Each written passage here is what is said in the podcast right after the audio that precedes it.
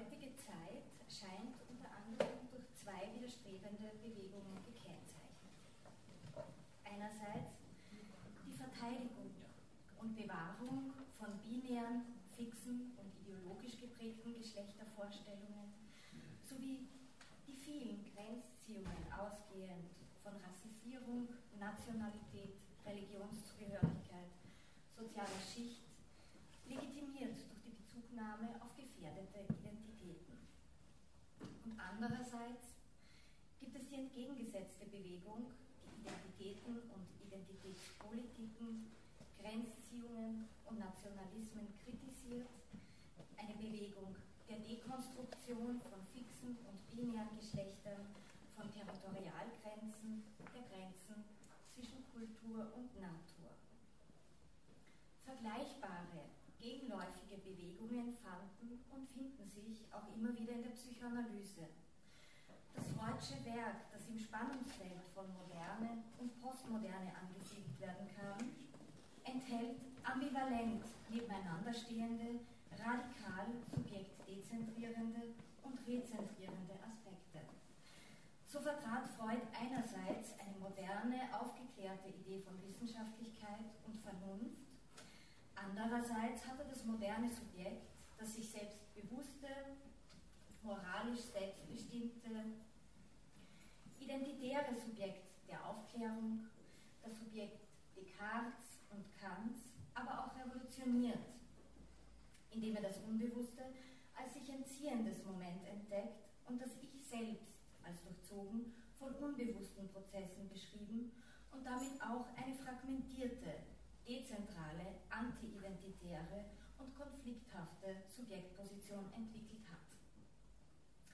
Diese Ambiguität zeigt sich auch in den sich gegenüberstehenden entpathologisierenden und pathologisierenden Ansätzen innerhalb der Psychoanalyse und an der Orientierung an essentialistischen Konzepten wie Anatomie, Natur, Gesetz einerseits und konstruktivistischen Konzepten wie Diskurs, Kultur, Gesellschaft andererseits.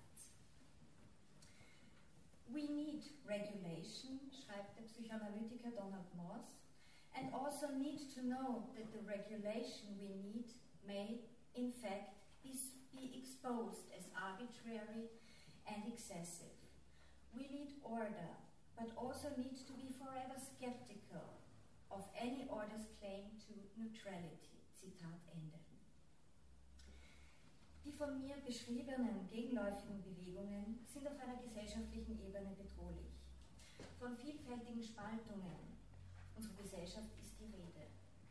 Dennoch sind diese einander entgegengesetzten Bewegungen, wie insbesondere die Psychoanalyse weiß, einander nicht notwendigerweise äußerlich, sondern lassen sich als zentrale Elemente der Verflüssigung und Verfestigung in allen Prozessen des Werdens beschreiben. Insbesondere die menschliche Psyche ist durchzogen von stabilisierenden und destabilisierenden Momenten. Queer Theory beschäftigt insbesondere mit den dekonstruktiven und nicht, äh, wie äh, immer wieder behauptet wird, mit den destruktiven äh, Elementen. Also mit den dekonstruktiven, destabilisierenden, durchkreuzenden, normenverfehlenden Momenten, was hier vor allem auch von psychoanalytischer Seite häufig die Kritik einbringt, äh, sie wolle alle Grenzen auflösen äh, und führe zur Destabilisierung des Subjekts, zur Psychose oder zum Größenwahn. Ich teile diese Kritik nicht. Ich denke, sie rührt daher, dass Queer Theory und Psychoanalyse jeweils andere Aspekte in den Blickpunkt nehmen. So ist etwa der Diskursbegriff jeweils anders akzentuiert und die von der Queer Theory adressierte gesellschaftliche Norm beziehungsweise diskursiv erzeugte regulative Ideale sind nicht mit dem psychoanalytischen Konzept des Gesetzes zu verwechseln. Dennoch gibt es das Potenzial eines vielfältigen und produktiven Dialogs zwischen psychoanalytischen und queeren Ansätzen. Etwa in Bezug auf das Konzept der Identität, insbesondere vor dem Hintergrund des von Moss skizzierten Spannungsfeldes zwischen einerseits der Notwendigkeit, naturalisierende und normierende Konzepte innerhalb der Psychoanalyse immer wieder zu hinterfragen und andererseits ähm, aber auch ein in Werden begriffenes, sich veränderndes, auch queeres und dennoch bedeutungsstiftendes Subjekt denken zu können, das notwendigerweise bestimmten Grenzziehungen unterliegt, um im Symbolischen zu sein. Ich möchte daher in meinem Vortrag einige Ansätze queerer Identitätskritik, ausgehend von Judith Butler, vorstellen, auf einige Aspekte des Identitätsdiskurses innerhalb der Psychoanalyse eingehen und im letzten Teil meines Vortrages ausgehend von Julia Christeppers Konzeption eines Subjekts im Prozess eine psychoanalytische Subjektkonzeption denken, die sich produktiv mit queeren und dekonstruktiven Ansätzen verbinden lässt. Queere Kritik adressiert die soziale Konstruktion von Identität, die sich individuell auf lebbare und nicht lebbare Möglichkeiten auswirkt und psychisch ihren Niederschlag findet, ignoriert aber oft die Komplexität der Subjektgenese, die Mitberücksichtigung unbewusster Prozesse, wie sie von psychoanalytischen Theorien gedacht werden. Umgekehrt erscheint Identität und Geschlechtsidentität in psychoanalytischen Diskursen oft essentialisiert und naturalisiert. Geschlechtsidentität und die Stabilität einer Subjektposition werden oft unhinterfragt und kausal aneinander gebunden. Dadurch entstehen oft Missverständnisse und Vorurteile auf beiden Seiten. Darüber hinaus, äh, das, äh, darauf wurde auch schon hingewiesen, ist der Identitätsbegriff allgemein ein schwieriger. Es vermengen sich in ihm oft äh, psychische, soziale, psychologische, sozial- und humanwissenschaftliche, politische und ideologische Konzepte, und zwar auch in psychoanalytischen und in queeren Diskursen. Der Begriff queer wurde in einem positiv affirmierenden Sinn bereits in den 1970er und 80er Jahren in Zusammenhang mit Homosexualität verwendet.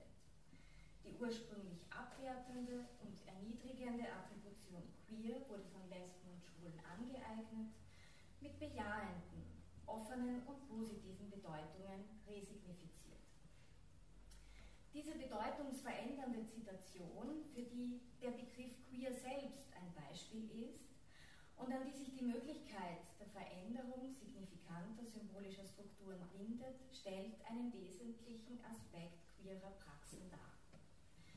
Ausgehend davon entstand Queer Theory, der Begriff wurde von Teresa de Lauretis geprägt, zu Beginn der 1990er Jahre beeinflusst durch postmoderne und dekonstruktive und poststrukturalistische Diskurse, die unter anderem Konzepte wie Wahrheit, Präsenz, Ursprung, Identität, Eindeutigkeit, Autonomie und Vernunft kritisch hinterfragen.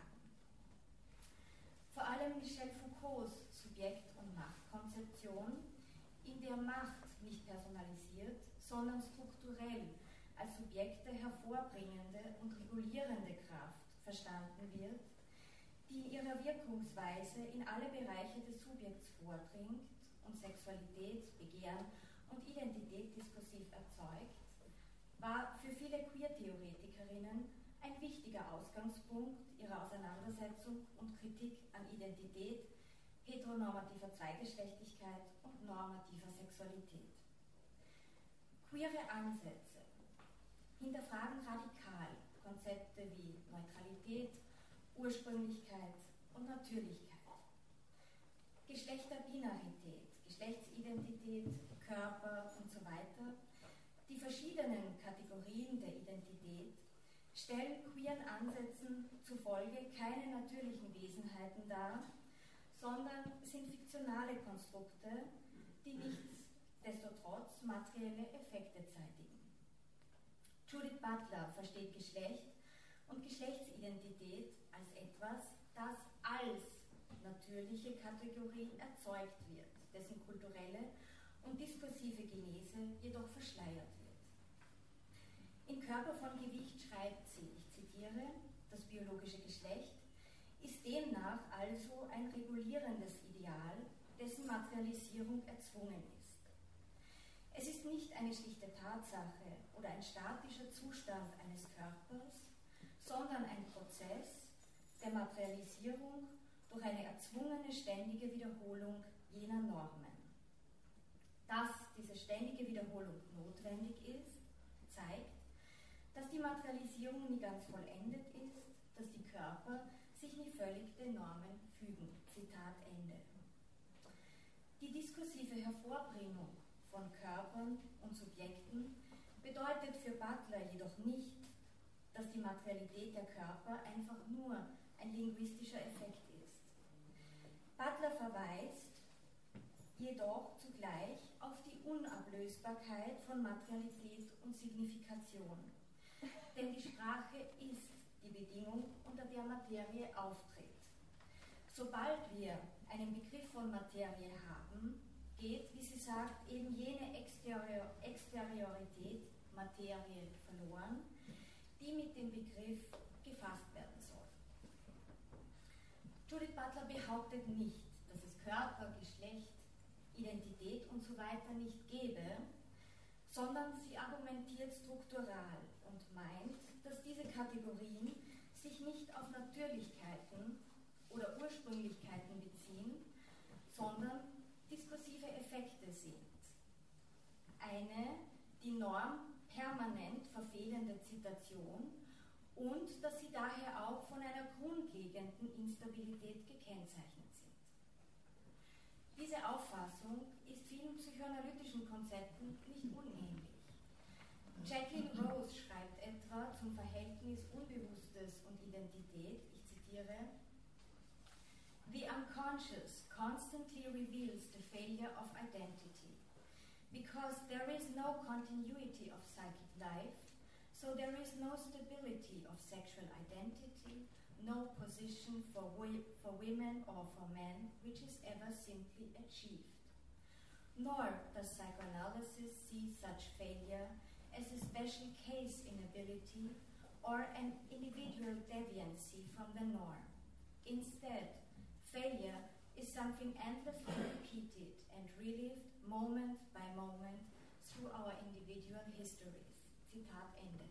Mit queeren Ansätzen geht nicht nur die Kritik an der Konzeption Identität einher, sondern auch an Politiken, die ausgehend von Identitätskategorien betrieben werden. Wie Michel Foucault gezeigt hat, werden jene Identitätskategorien, auf die sich politisch berufen wird, durch Machtregime hervorgebracht, die sie zugleich regulieren. Daher stellt Identitätspolitik für Butler ein Paradoxon dar. Ich zitiere, nur indem ich diese verletzende Bedingung, Butler bezieht sich hier auf die verächtlich machende Anrufung als Frau, Schwuler, Lesbe, Jude, Schwarzer etc. übernehme, oder indem ich von ihr besetzt bin, kann ich ihr die Stirn bieten und aus der mich konstituierenden, konstituierenden Macht die Macht machen, gegen die ich mich wende. Zitat Ende. Oder anders formuliert, sagt sie, zitiere das feministische Subjekt, erweist sich als genau durch dasjenige politische System diskursiv konstituiert, das seine Emanzipation ermöglichen soll. Zitat Ende. Identitätspolitik ist einerseits notwendig, um zum Beispiel die rechtliche Gleichstellung von Frauen, Lesben, Schwulen, Trans und so weiter zu erkämpfen. Andererseits führt Identitätspolitik zu Normierungen, zur Hervorbringung von, von sehr beschränkenden Identitäten, zur Nivellierung von Differenzen und zu Ausschlüssen. Die von queeren Ansätzen kritisierten Identitätskategorien wirken auch in psychoanalytischen Diskursen, wenn es zum Beispiel um Pathologisierung und Entpathologisierung, um Einschlüsse und Ausschlüsse geht. Während auf Identitätskategorien basierende Politik versucht, die Norm auszuweiten und die Grenze zum Beispiel an einer anderen Stelle zu ziehen, Homosexualität zum Beispiel, wird von vielen Psychoanalytikerinnen heute nicht mehr pathologisiert, aber stattdessen ist zu beobachten, dass die früheren Vorurteile gegenüber Schwulen und Lesben nun eins zu eins auf Transgenders angewandt werden, stellen queere Ansätze die Existenz der Norm per se in Frage. Ein Ansatz, der sich ja auch bereits im Werk Freuds findet. In die psychoanalytische Literatur hat Viktor Tausk 1919 äh, in seiner Schrift über den Beeinflussungsapparat den Identitätsbegriff äh, im Sinne der Identität eines Individuums eingeführt. Damals äh, wurde dieser Begriff nicht, nicht aufgegriffen und auch nicht weiter rezipiert. Bei Sigmund Freud, äh, darauf hat Herr Oberlehner äh, bereits verwiesen, taucht der Identitätsbegriff äh, unter anderem in der viel zitierten Ansprache an die Mitglieder des Vereins Neibrit 1926 auf. Hier beschreibt Freud mit Identität etwas, das von einer Gruppe geteilt wird. Im genannten Fall spricht er, äh, wie, schon, wie schon erwähnt wurde, über seine eigene innere jüdische Identität und er warnt in derselben Ansprache aber auch vor dem Unheilvollen und dem Ungerechten einer nationalen an einer anderen Stelle in der Massenpsychologie schreibt Freud, ich zitiere, im Fortschritt der Entwicklung vom Kinde zum reifen Erwachsenen kommt es überhaupt zu einer immer weitergreifenden Integration der Persönlichkeit, zu einer Zusammenfassung der Einzelnen unabhängig voneinander ähm, in ihr gewachsenen Triebregungen und Zielstrebungen. Zitat Ende. Das heißt, Freud denkt zwar so etwas wie eine Zusammenfassung der verschiedenen Elemente einer Persönlichkeit, das Konzept Identität als Einheit eines Subjekts, Ich oder Selbst, so wie wir es heute verstehen, findet sich jedoch äh, meiner Auffassung nicht äh, in seinem Werk. Seit den 50er und 60er Jahren ist beeinflusst durch die sonst sehr viel kritisierte amerikanische Ich-Psychologie Identität im Sinne der Einheit und Kohärenz eines Individuums und im Sinne von Geschlechtsidentität im psychoanalytischen Diskurs äh, ein sehr verbreiteter Begriff geworden. Es scheint, wie Ilka Quindo, aber auch Wolfgang Mertens anmerken, als wären ältere, komplexere Konzeptionen des Subjekts und der Psyche von Identitätsdiskursen überlagert bzw. abgelöst worden. Eingebracht wurde der Begriff unter anderem, auch das haben wir schon gehört von Erikson Stoller, unter anderem. Erikson beschreibt Identität als etwas, das das erwachsene Individuum aus all seinen früheren Erfahrungen entwickeln muss, um in der Welt bestehen zu können.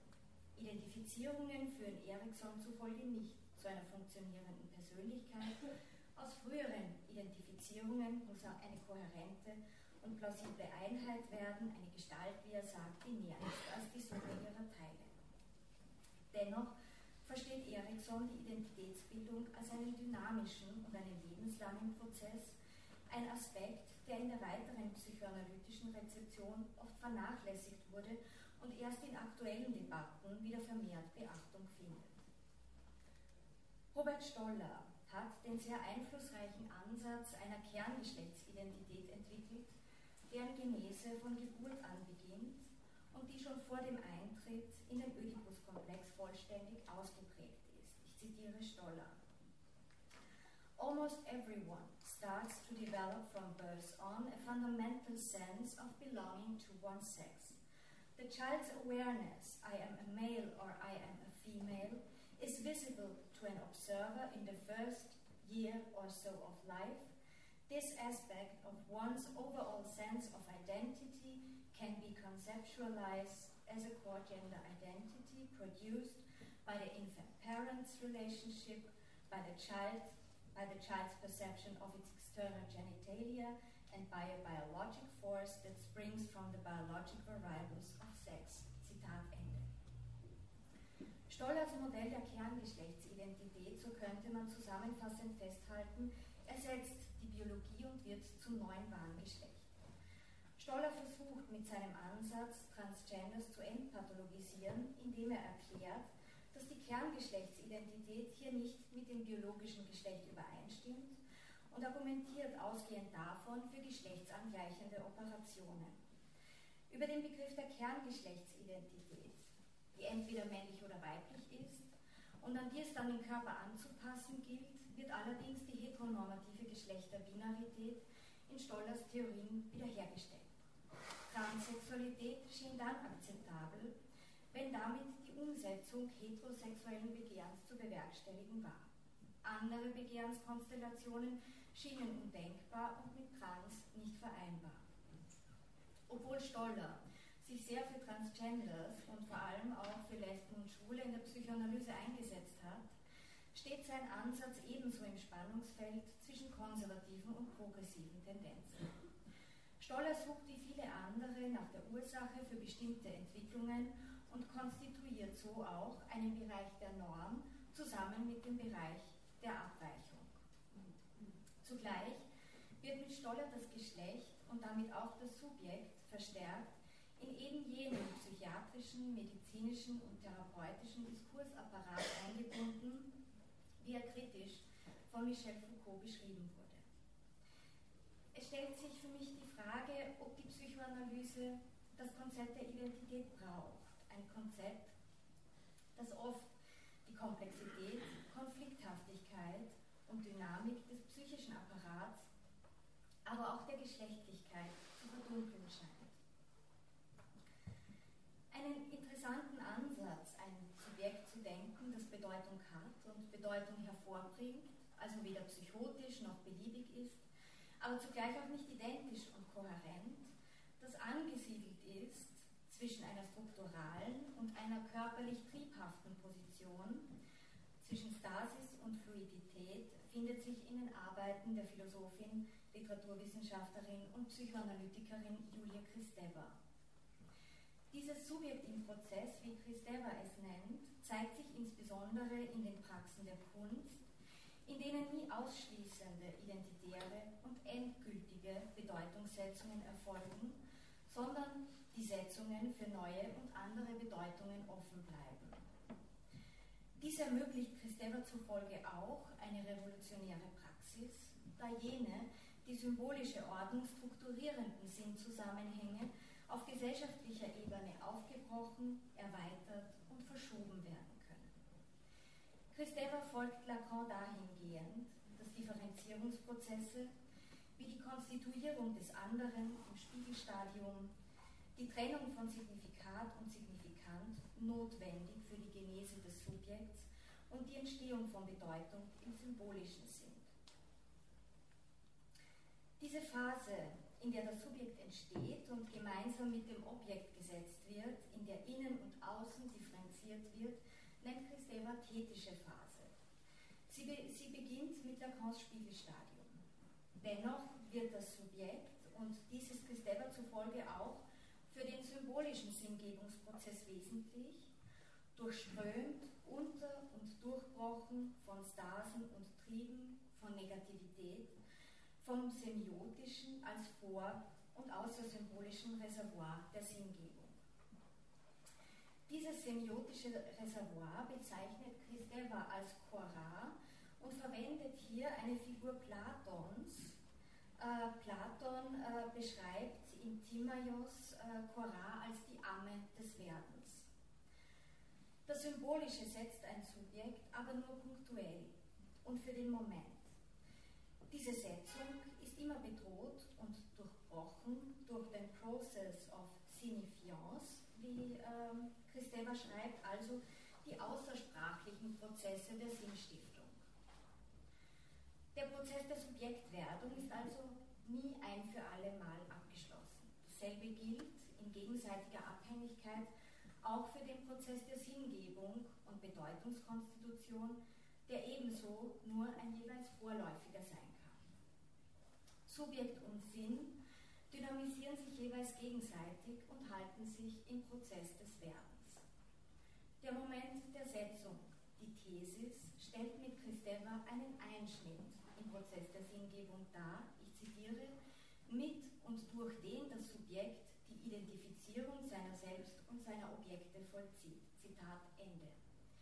Jegliche Form des Aussagens, des Symbolischwerdens setzt Identifizierungen voraus. Ich zitiere Christeva. Jedes Aussagen, sei es eines Wortes oder eines Satzes, ist tätig, denn es setzt Identifizierungen voraus. Das heißt einerseits die Scheidung des Subjekts von und in seiner Imago, wie auch von und in seinen Objekten. Andererseits deren Setzung in einem von nun an symbolischen beide auf diese Weise geschiedenen Positionen wieder einbindet, aufnimmt und in einer Kombinatorik aus jetzt offenen Positionen neu verteilt. Zitat Ende. Die Potentialität dieser Prozesse zeigt sich, wie bereits erwähnt, in den Produktionsprozessen der Kunst, die nicht allein mit einer Setzung, einer Repräsentation, einer Bedeutung operieren, sondern den Prozess der Setzung offen halten, wodurch permanente Veränderung möglich ist, ohne dass dies unter eine Pathologie subsumiert werden müsste. Zugleich ermöglicht es die poetische Funktion, also das Einbrechen des Semiotischen ins Symbolische, das Unbedeutende, wie Christella sagt, zu bedeuten, im Prozess der Sinngebung dasjenige produktiv zu machen, das keinen Sinn kennt und trotzdem in und außerhalb der Sinngebung wirkt. Was ich finde, neue Impulse für zum Beispiel Judith Butlers Beschäftigung mit der Frage der Scheidung von Intelligibilität und Nicht-Intelligibilität liefern kann oder wie etwas gesellschaftlich äh, äh, Ausgeschlossenes Bedeutung bekommen kann. Christeva nennt das Subjekt im Prozess auch Transsubjekt, ein Subjekt der Überschreitung, das verhindert, dass die Thesis theologisch, der semiotische Prozess verdunkelt und das Subjekt zum transzendentalen Ego wird. Die Thesis verweist daher permanent auf ihre eigene Wirkungsweise, sie setzt eine Wahrheit oder Bedeutung nicht letztgültig, sondern hält sich selbst als Bedingung eben dieser Bedeutung im Spiel, womit diskursive Prozesse nicht verschleiert und, oder essentialisiert werden, sondern im Sinne queerer Kritik transparent gemacht werden können. Dennoch hat diese Praxis Christeva zufolge auch ihre Grenzen und kann in die Psychose bzw. den Wahn umschlagen, wenn die Thesis gänzlich verworfen wird und so die Konstituierung des Symbolischen verhindert würde. Zitiere Christeva, die Kunst besteht gerade darin, mit der Negativität das Tätische zu überschreiten und aufzureiben und es dennoch nie aufzugeben. Zitat Ende. Mit Christeva lässt sich queere Subjekt, das nicht-identitäre Subjekt des Werdens, als jenes Subjekt denken, das der psychoanalytischen Theorie immer schon eingeschrieben ist. Es ist ein Subjekt, dem die Negativität und Prekarität ontologisch immanent sind. Christevas Konzeption des Subjekts zeigt, dass ein queerer, identitätskritischer und dekonstruktiver Ansatz mit den Implikationen einer psychoanalytischen Subjekttheorie vereinbar ist, sofern man, wie sie sagt, eben die Notwendigkeit der Thesis, also der Setzung und des Schnitts, nicht verwirft, sondern eben verflüssigt. Dankeschön.